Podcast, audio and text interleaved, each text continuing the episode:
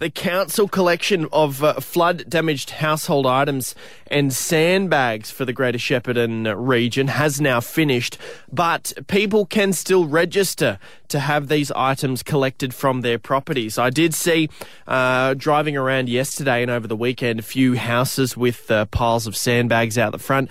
Maybe you didn't get them out uh, the front in time and you're wanting them collected. If so, uh, if you need to book in for a curbside collection by registering your property, you can head to floodrecovery at shepparton dot vic dot gov dot a u. Council staff will contact you to, to confirm if your rubbish is eligible for collection.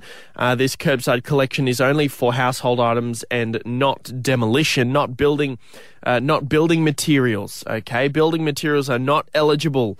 Uh, they'll need to make their own. Uh, you'll need to make your own arrangements if it is building uh, material. Skip bins are also no longer available in Maroopna or Murchison, and uh, the council's resource recovery centres are offering free flood damage Uh, waste disposal until the end of the year, as long as the resident is from a flood-affected property. So, uh, if you're still uh, in the midst of a clean-up, like I'm sure many people are, that's a bit of good information to know.